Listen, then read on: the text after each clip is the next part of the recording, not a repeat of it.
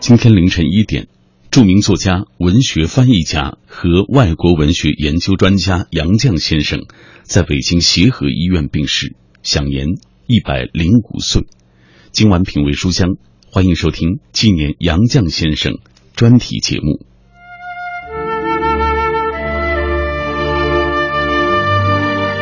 杨绛，一九一一年七月十七日生于北京，本名杨继康，江苏无锡人，中国著名的作家、戏剧家、翻译家。杨绛通晓英语、法语、西班牙语，由他翻译的《堂吉诃德》被公认为最优秀的翻译佳作，到二零一四年已累计发行七十多万册。他早年创作的剧本《称心如意》被搬上舞台长达六十多年，二零一四年还在公演。杨绛九十三岁出版散文随笔《我们仨》，风靡海内外，再版达一百多万册。九十六岁出版哲理散文集《走到人生边上》，一百零二岁出版二百五十万册的杨绛文集八卷。二零一六年五月二十五日凌晨一点，杨绛先生去世，享年一百零五岁。杨绛小名阿季，出生于知识分子家庭，在父亲的引导下，他开始迷恋书里的世界，中英文的书都会拿来读，读书迅速成为他最大的爱好。有一次父亲问他，阿季呀、啊三天不让你看书，你会怎么样？他说，不好过。那一星期不让你看呢？他回答，那这一星期就都白过了。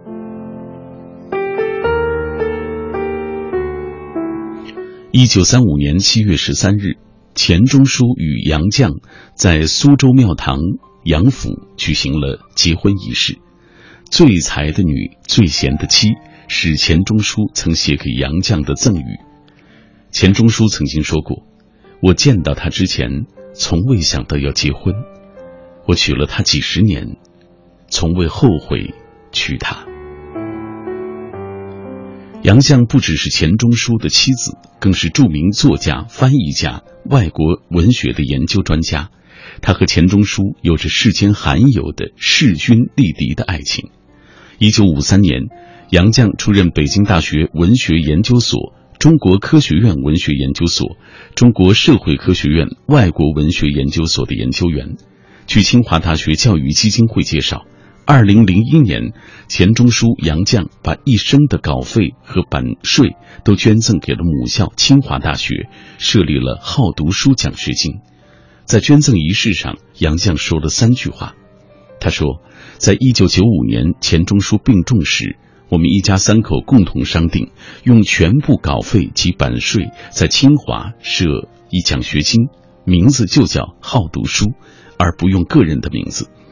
奖学金的宗旨是扶助贫困学生，让那些爱好读书并且能好好读书的贫寒子弟能够顺利地完成学业，期望得奖金的学生能够永记自强不息、厚德载物的清华校训，起于自强不息，止于厚德载物，一生努力实践之。钱钟书在世的时候几乎不见媒体记者，报刊和电视难见宣传他的踪影，甚至一些不重要的学术活动他都不会参加。钱钟书去世之后，杨绛也是这样，只忙他分内的事情，坚守他和钱钟书的文字世界。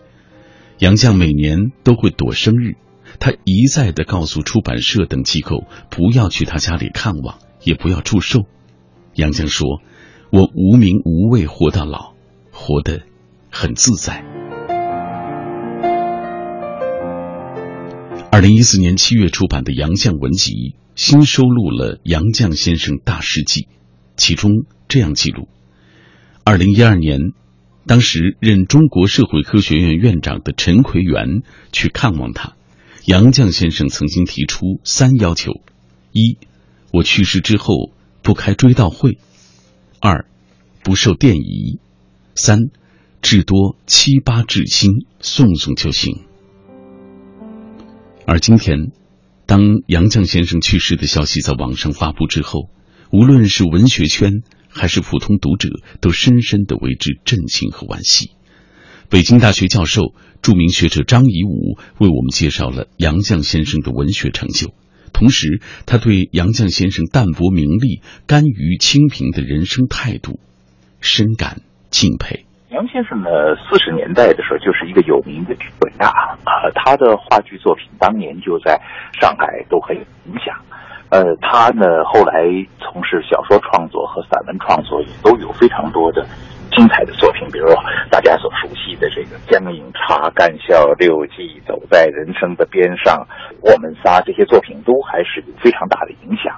杨先生呢，他的文学作品呢能够体察人性入微，而且他对于一些人生的感受、呃人生的际遇都有很深的感慨。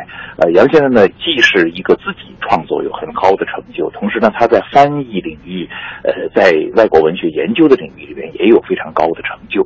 尤其呢，他是钱钟书先生的夫人啊，呃，在钱先生的这个工作里边，其实也有杨先生很多的贡献啊。同时呢，杨先生还有一个方面就是，呃，在钱先生过去以后呢，杨先生呃成功的整理了钱先生的留下的很重要的笔记，像《荣安馆札记》三卷，也是中文的笔记、外文的笔记，这些作品呢是钱先生重要的这个研究钱先生思想和精神的个非常重要的材料。那么这些材料现在都已经得到出版，所以杨先生一生呢。呃，他是非常长寿啊，他的实际上后来晚年在一个非常孤寂的环境下，他的这个亲人都已经故去了，但他自己呢、呃、仍然能够呃做了大量的工作，为社会做了很多的贡献。同时他的人生观，他的人生对人生的看法，他的通透的人生观，对生死的了悟，呃，晚年的很多思想感受，那么也赢得了大家的尊重。中国图书评论学会评论部主任李军很喜欢杨绛先生的作品，他给我们介绍了杨绛先生的作品对于他的影响。杨绛先生是文学大家，他的文字呢如行云流水，平实自然，幽默机警，别树一帜。我个人特别喜欢杨绛先生作品当中自然流露的通达和智慧，他的作品既有悲天悯人的情怀，同时也有知识分子的良知与风骨，还有洞察世事的深刻，让人们读后呢能够更加看透这个生活和生命的本质，更具有一种淡泊旷达的人生态度。我尤其喜欢先生的几部作品，像《洗澡》《干校六记》《我们仨》《走到人生边上》，这些文字不着痕迹，又处处颇具匠心，洒脱而又严谨。还有杨绛先生他的作品当中呢有一个明显的特点，就是他文字中充满了一种力图以喜剧精神压倒悲剧的努力，他用喜剧语言去冲淡残酷的记忆和精神的重负。他的文字朴素隽永，从容睿智，充满着对世态人性的深切洞察和世间美好的爱。如果用一句话来概括先生的文字，我觉得可以说是智者的深情，含泪的微笑。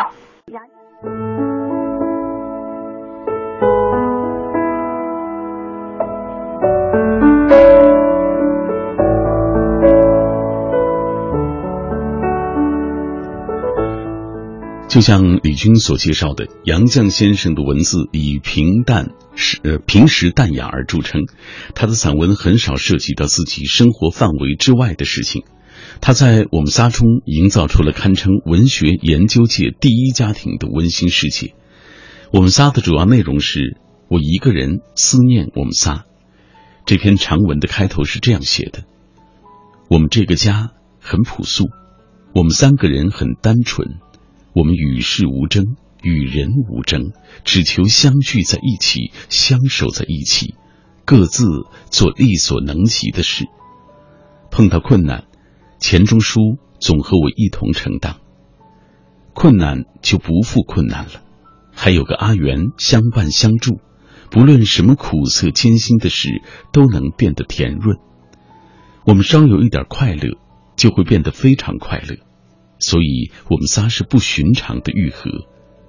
现在我们三个失散了，往者不可留，逝者不可追，剩下的这个我再也找不到他们了，我只能把他们一同生活的岁月重温一遍，和他们再聚首。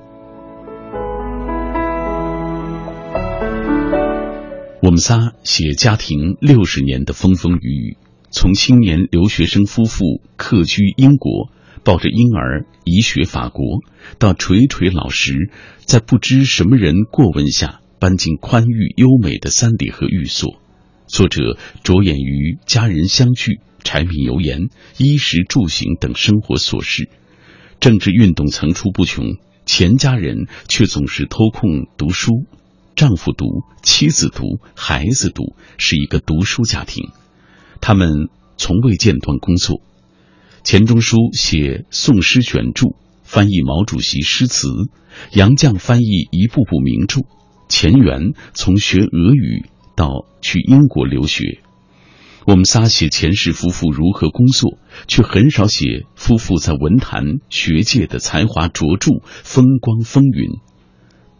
杨绛先生总是把夫妇之间、父母与女儿之间的挚爱当成写作的情感中枢。作者似乎将故去亲人当作活生生的存在，跟他们娓娓而谈，对家和家人的沉思冥想、甜蜜回味，使本应充溢孤苦之情的老作家呈现出了坦然、淡然、宁静，充满着幸福、满足和自信。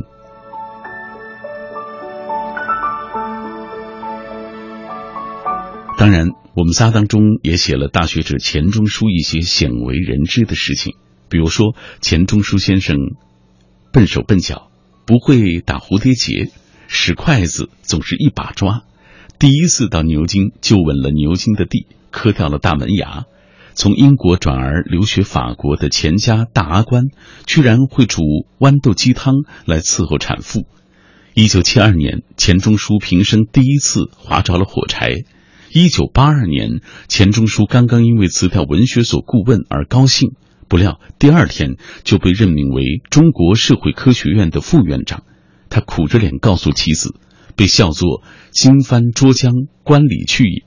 这些话絮从似乎微不足道的方面描述出了学者钱钟书的为人。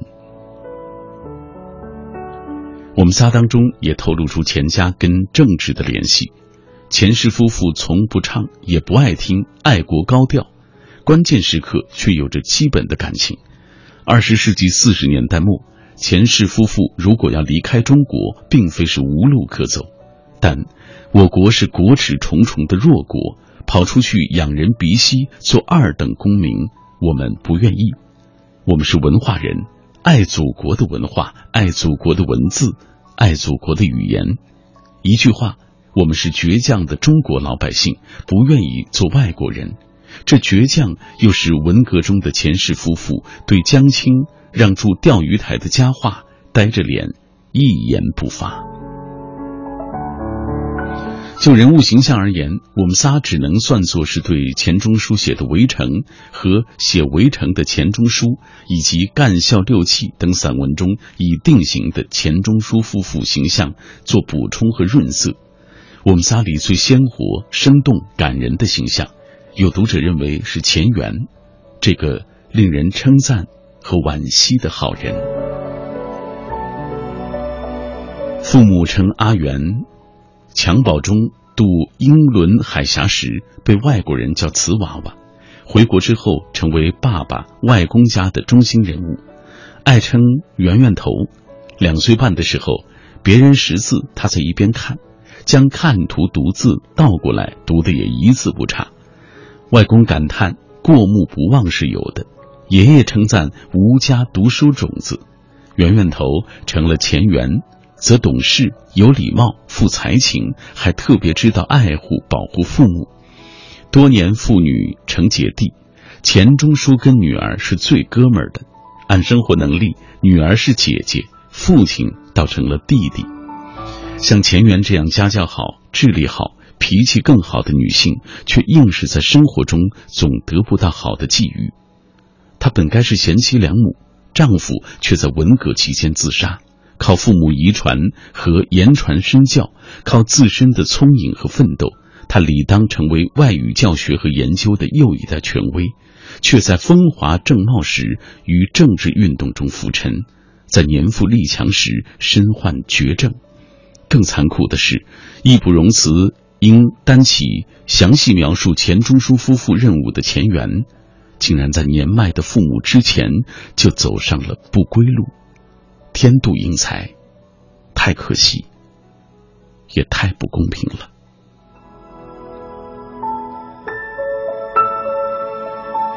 法国诗人邦维曾经说过，世上没有一部杰作不引起无数的非难。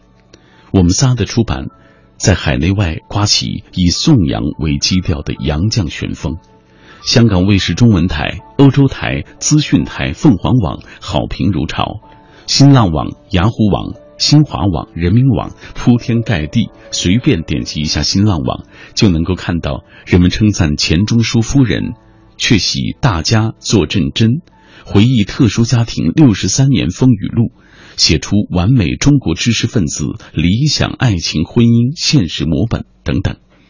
也有读者说，我向来不喜欢钱钟书夫妇，并考据出某当代作家的某小说中的一对青年留学生夫妇就是影射和讽刺钱钟书夫妇。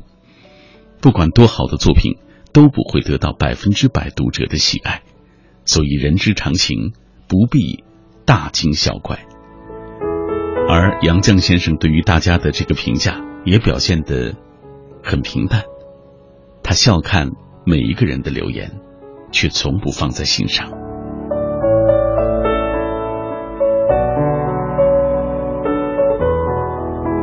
今天在节目进行的过程当中，欢迎大家通过微信微博的方式来跟我们保持紧密的联络。我们今天的互动话题就是想请各位也来分享你曾经读过的杨绛先生作品的感受。记忆长歌说，有一位世纪老人走了，留给我们无限伤感的追忆与怅惘，但是在另外一个世界，他们仨终于久别重逢，不再分开了，也算得上是一种欣慰。最早读过杨绛先生的《洗澡》，反映了特定时期知识分子改造的众生相，有人说是《围城》的续篇，女性视角的《心如林外史》，想必杨绛对于这些溢美之词笑而不止一词。而《干校六记》与季老的《牛棚日记》一样，一文一史，字里行间流淌着荒唐年代中对亲友的人性温情。或许钱钟书先生的光芒太烈吧，杨绛先生文学成就就显得寂寞寡淡一些，但是正是这份宁静淡远，才更经得起岁月沉淀之后的回味深长。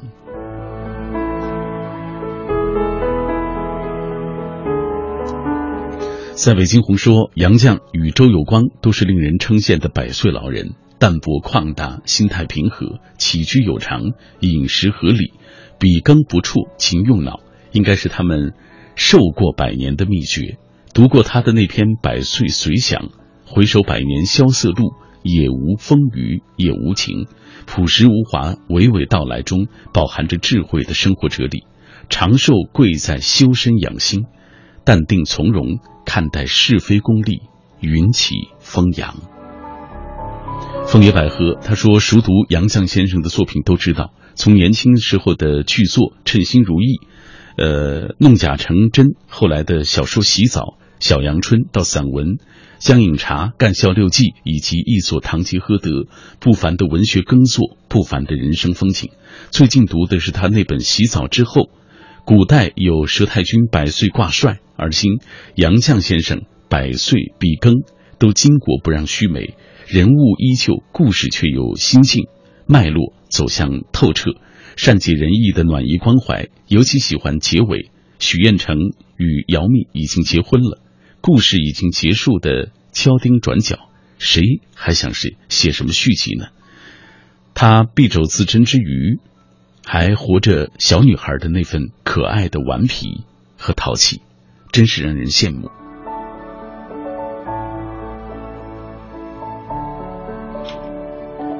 相遇在南京他说，杨绛先生说，世界是自己的，与他人毫无关系，短短两句话说出了多少人的苦恼和无奈。在这个凡俗的尘世，人们追求功名利禄，活在别人的眼光中不能自拔，每天身心疲惫，欲哭无泪。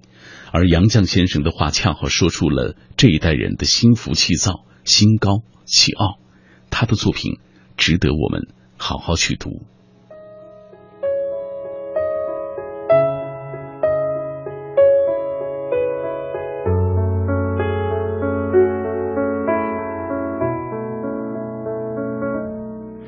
风带着他走上最长的旅途，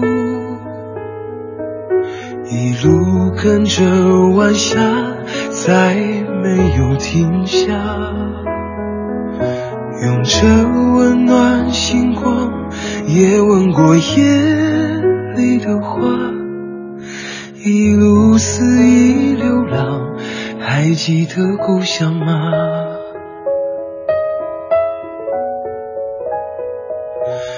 任生命穿梭时间的角落，他静静看着人们爱过和恨过，随时间漂泊。从二零一五到二零一六，爱慕行动这颗充满能量的种子，在亿万大众的关注下破土萌芽，茁壮成长。未来的十多年，爱慕行动要用不懈的努力保护中国儿童的视力，这是一份爱的承诺。你愿意加入我们吗？忙忙碌碌不停歇，太压力，我要休息，我要享受我自己。那就回家吧，吃一碗燕窝，读一本书，享受心窝里的幸福。燕之窝晚宴，碗装纯燕窝，开碗就能吃，入口清甜，入心静安。燕之窝晚宴，高端女性的专属礼物。晚宴专线四零零零零三二三二三四零零零零三二三二三，北京 S D B 金源燕莎店有售。我们都是好孩子，六一儿童节公益活动开始了。本次活动由北京华联平谷购物中心、石林峡景区、金海湖景区、万极客商城服务机器人专家塔米智能、吉利出版社、易畅网、北京君康社区服务有限公司特约赞助，感谢以上企业大力支持。文艺之声 F M 一零六点六，交通路况。交通路况，这时段来关注明天的出行提示。明天是周四，限行的车牌尾号是五和零，请大家注意遵照执行。工作日的晚高峰时段，东部地区交通压力相对突出，特别是双桥地区、管庄地区、九仙桥地区的周边道路，车流高峰持续时间相对较长，建议大家晚间出行尽量避开上述路段行驶。文艺之声 F M 一零六点六， 天气预报。欢迎和小马一起来关注天气。北京今天夜间多云，北部地区有小阵雨，南风二三级转北风四级，阵风六级。明天白天晴，北风四级，阵风六七级转南风二级，最高气温三十摄氏度。大风蓝色预警中，提醒大家注意防风防火。人保直销车险邀您一同进入海洋的快乐生活。灯火璀璨的北京夜晚，还在路上行车的您要多注意安全。人保直销车险温馨提示您，路上行车多留心，切莫心急催前车，好友车内勿闲聊，避免嬉笑和打闹，雪天道路易打滑，慢踩油门缓刹车。这些提示牢记心，人保伴您安全行。人保直销车险四零零一二三四五六七四零零一二三四五六七。海洋的快乐生活，你们年轻人呐，啊，不要养成花钱大手大脚的毛病，是吧？所以经常我就叮嘱一下收音机前的听众朋友和我身边的朋友啊，你们呐，这个花钱呐，那要有节制，那你至少你得留一些存款以备急需啊，对啊，因为谁都不知道什么时候有个叫海洋的会找你们借钱的，是吧？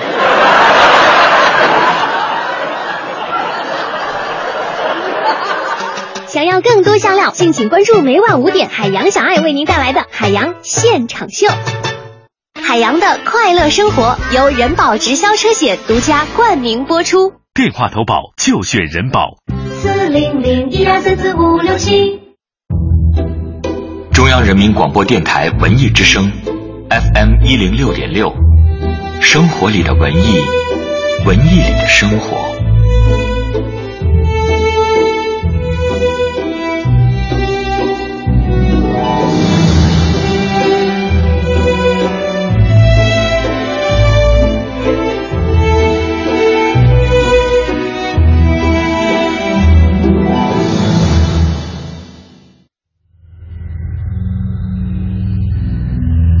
用声音的温度融化黑夜的迷茫，用阅读的力量坚定你对生活的信仰。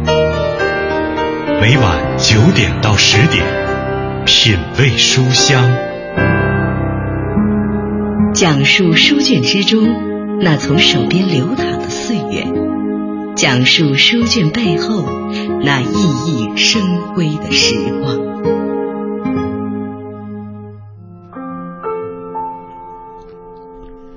人生的意义并不是要忙碌的停不下脚步，宽宽荡荡的跑到终点了事。人生应该是丰富多彩的，既要做人生的数学题，也要看窗外的风景，既要朝前看，也需要常常回首从前。我是小马，这一段电波当中每天都有人陪你一起读书，也看不同的人生风景。今晚我们为大家特别呈现的是杨绛先生的纪念专题。节目进行的过程当中，欢迎各位通过微信微博来分享你读杨绛作品的感受。接下来我们继续来看一看大家的留言，之后我们会为大家播放一个专题节目，是我们在二零一四年杨绛先生一百零三岁生日前夕特别制作的，叫做杨绛走在人生边上的思考。这样我们先来看各位的留言。微信平台当中有人说啊，这位是自然，他说最佩服的是在丈夫和女儿相继离世之后，杨绛在九十二岁高龄之下提笔著书《我们仨》，回忆一家三口那些快乐而艰难、爱与痛相伴的日子，并且着手整理丈夫几麻袋天书一般的手稿和中外笔记，据说多达七万余页，想一想那是一个多么庞大的一个工程。贺兰鸣笛说，杨绛先生最令人称羡的是他的长寿和与钱钟书先生执子之手相濡以沫的爱情故事。在文学上，他无疑属于慢热型，在丁玲、卢颖、张爱玲、萧红等民国女作家如灿烂星河当中，似乎显得并不显眼，到了晚年才被公众逐渐发现欣赏。读我们仨，走到人生边上，自问自答，此情可待的那份真挚亲情，让人心里酸酸的。他的翻译最著名的是从西班牙语直译过来的《堂吉诃德》，至今是无人可替代的精良译本。不想说先生一路走好，家中有他的作品集、译文集，乃至最新的全集。想他了，就读他的作品。音容宛在眼前，就像我的外婆一样，心中有他。他将永生与我同在。风信子的花语阿姨说，一个伟人的离去，一个家庭的团聚，这些都是让人感动和欣慰的事。相遇在南京，他说，不得不说我们这个时代的年轻人，有多少人会拿起文学大师们的书籍去品读呢？大多数的人把读电子书的言情剧本当作每天必不可少的事情。有多少人愿意寻找自己的根，取而代之的是追星、时髦、颜值、网红。中华文化的根基不应该淡化。杨绛先生的走，希望能换来更多的青年对知识和文学的更深的认识和体会。希望他能一路走好。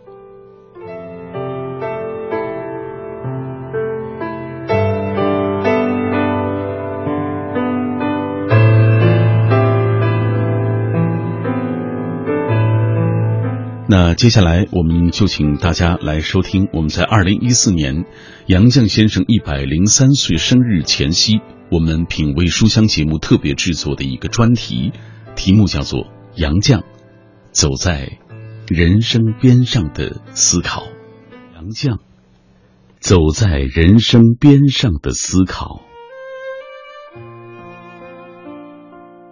我正站在人生的边缘上，向后看看，也向前看看。向后看，我已经活了一辈子。人生一世为的是什么呢？我要探索人生的价值。向前看呢？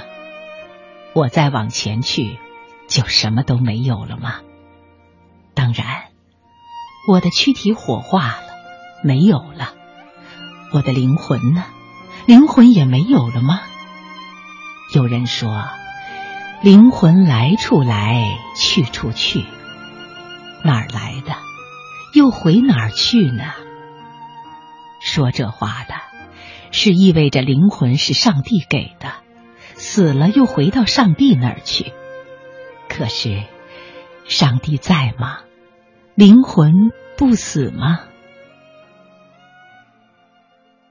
北京三里河，一个属于国务院的宿舍小区，全是三层楼的老房子，几百户中唯一一家没有封闭阳台，也没有室内装修的寓所，便是杨绛的栖身之处。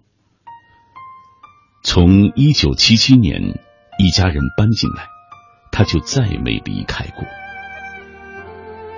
但从那时起，杨绛就把这间寓所称为人生的客栈，欢乐与伤悲，来来往往，都成了过客，已没有什么可以扰乱他平静的心灵。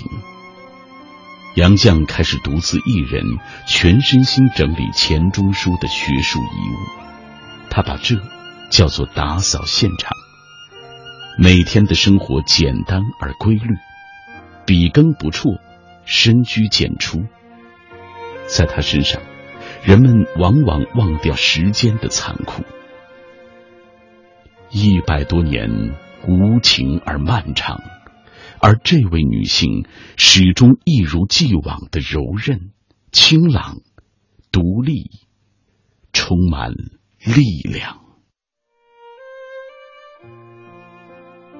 我们这个家很朴素，我们三个人很单纯，我们与世无争，与人无争，只求相聚在一起，相守在一起，各自做力所能及的事儿。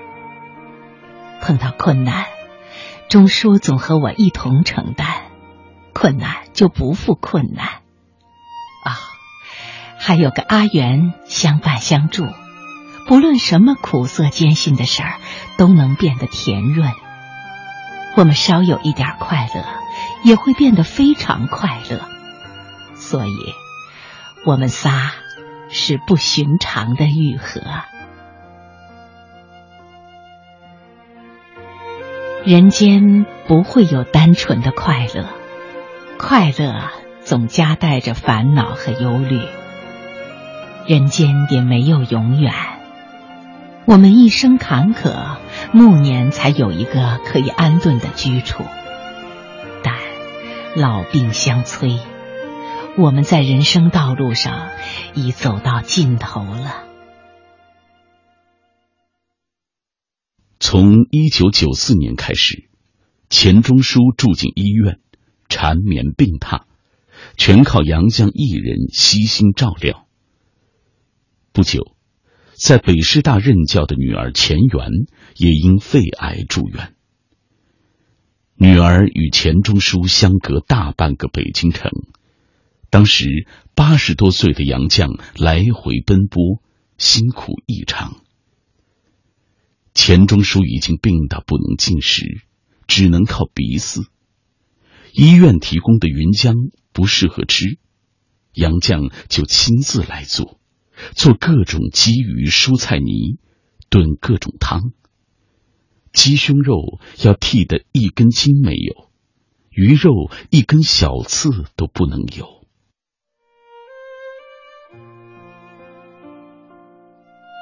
钟书病中，我只求比他多活一年。照顾人，男不如女，我尽力保养自己，征求夫在先，妻在后，错了次序就糟糕了。一九九七年，被杨绛称为我平生唯一杰作的爱女钱媛去世。一年后，钱钟书临终，一眼未和好，杨绛附他耳边说：“你放心，有我呢。”内心之沉稳和强大，令人肃然起敬。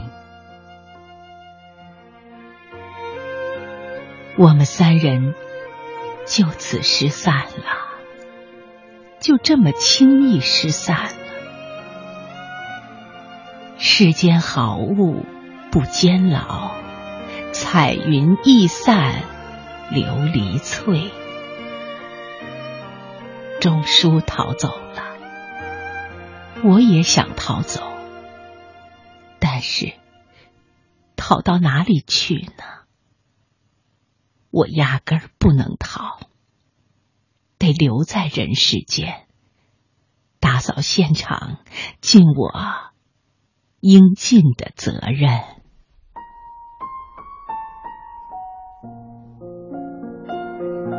当年已近九十高龄的杨绛笔耕不辍，开始翻译柏拉图的《斐多篇》，并将丈夫钱钟书七万余页的笔记悉心整理出版。二零零三年，我们仨出版问世。这本书写尽了她对丈夫和女儿最深切绵长的怀念，感动了无数中国人。而时隔四年，九十六岁高龄的杨绛又意想不到地推出一本散文集，走到人生边上，探讨人生的价值和灵魂的去向，被评论家称赞，九十六岁的文字竟具有出生婴儿的纯真和美丽。走到人生的边上，他愈战愈勇，唯愿死者如生，生者无愧矣。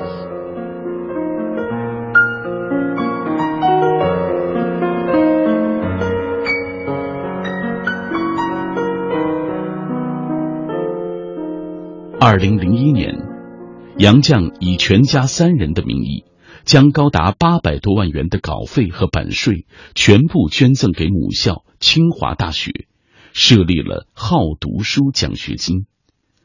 杨绛在捐赠仪式上说：“这一次是一个人代表三个人说话。”那个时候，我们我跟钱媛在钱钟书的病床前边，我们一起就商量好了一件事，就是说将来我们要是有钱，我们要捐助一个奖学金，这个奖学金呢就叫好读书奖学金，不用我们个人的名字。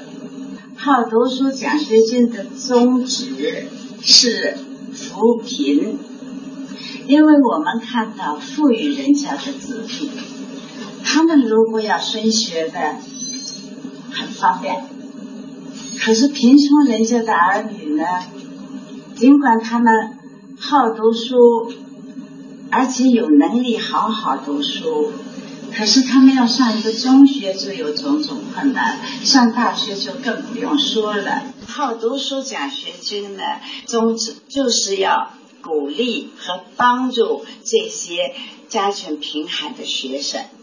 自强不息是一个起点，起厚德载物呢是止，就是止于至善这个止，这个八个字呢很完美。那么清华的校训呢，正好也就是清华大学对于得奖学生的期望。截至二零一二年底，好读书奖学金捐赠累计逾千万，受到资助的学生已达数百位。好读书表达了杨绛一家三口对生命和灵魂的全部要求和期待。永远上进，自强不息，这股知识分子的清流所及，必将草木茂盛，春暖花开。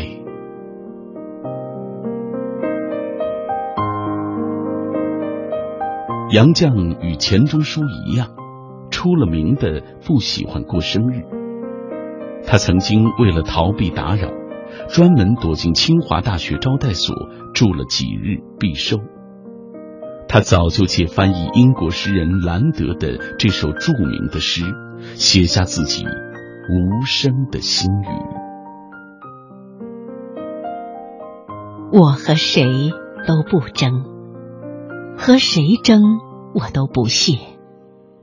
我爱大自然，其次就是艺术。我双手烤着生命之火取暖，火萎了，我也准备走了。简朴的生活，高贵的灵魂，是人生的至高境界。这是杨绛非常喜欢的名言。在许多朋友的眼里，杨绛生活异常简朴，为人低调。他的寓所没有进行过任何装修，水泥地面，非常过时的柜子、桌子，老旧的样式，始终安之若素。室内没有昂贵的摆设，没有书房，只有一间起居室兼工作室，也当作客厅。但每间屋子里有书柜，有书桌，所以随处都是书房。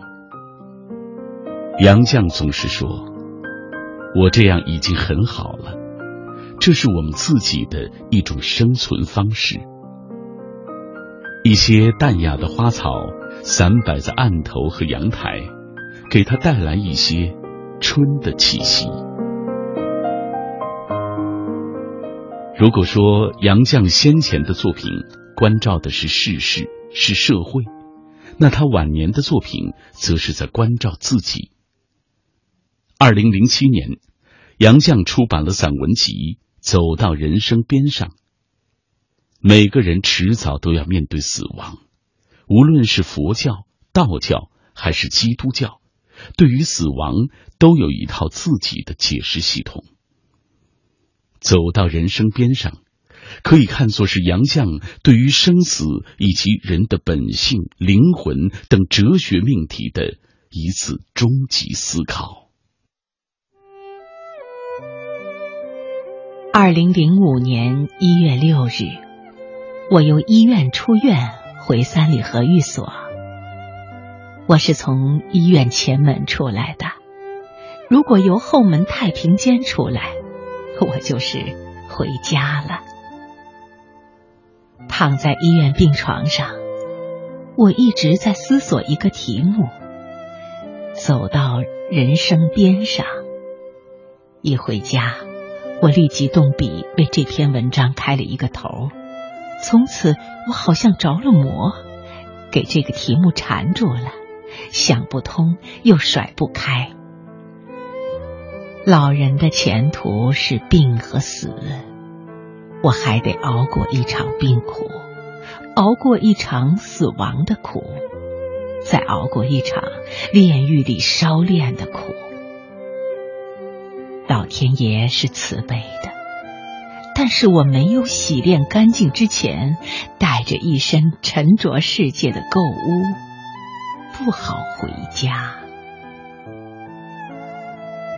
杨绛这次走到人生边上，亲临生死一线之间的经历，让回家的路附着了更多体验，更多关于人类生命、死亡的本真体验。杨绛的死亡观，对死亡、死亡与生命的关系的看法，对人类终极宿命的关照，有一个与自身生命共进的过程。他相信灵魂不死，不再对周遭事物的短暂和生命的匆促感到不安，不再无可奈何地发出人生一切只是梦幻泡影的喟叹。我试图摆脱一切成见，按照合理的规律，合乎逻辑的推理，依靠实际生活经验自己思考。我要从平时不在意的地方发现问题，解答问题，能证实的予以肯定，不能证实的存疑，这样一步一步自问自答，看能探索多远。好在我是一个平平常常的人，无党无派，也不是教徒，没什么条条框框干碍我思想的自由。而我所想的只是浅显的事，不是专门之学，普通人都明白。一个人到底该怎样度过晚年？如何面对人类最终的命运？这是人最深层次的问题，数千年里，无数贤哲一直争论不休。回答这样的问题，担子太重。杨绛的生命一路沉甸甸地奔腾流淌，灵魂曾在抗争中受伤，鲜血梅花一般溅落流溢。于人生边上万般苦思和断想中，他描述人类的困惑与祈愿，渴望与希冀，生命之本或精神之魂。九蒸九沸之后的沉静里，满是历劫后的积淀和大彻大悟。杨绛走在人生边上，思考生命本源，思索天地生人的目的，思考天命大计，成了一个新世纪的灵魂启蒙者。人人受锻炼，受锻炼的是灵魂，他的灵性良心如清水般洁净通透，正是人类本性之魂。这纯洁的看不见的灵魂离开了人世，就到那看不见的神圣的不朽的有智慧的世界上去了。灵魂到了那里，就在幸福中生存，脱离了人间的谬误、愚昧、怕惧、疯狂的热情，以及人间的一切罪恶。像得道者说的那样，永远和天神们住在一起了。一百零二岁的杨绛，在夕阳余晖中吟唱生命之歌，经历时间洗炼的思想和情感，散发着精粹的最具人性的光辉。繁华尽落之后的真纯，生命最后状态里的饱满，是他留给世界的最美的风景。著名学者周国平说，这位可敬可爱的老人，我分明看见他在细心地为他的灵魂清点行囊，为了让这颗灵魂带着全部最宝贵的收获，平静地上路。我已经走到了人生的边缘，我无法确知自己还能往前走多远，寿命是不由自主的，但我很清楚，我快回家了。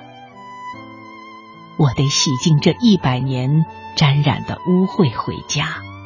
我没有登泰山而小天下之感，只在自己的小天地里过平静的生活。细想至此，我心静如水，我该平和地迎接每一天，过好每一天，准备回家。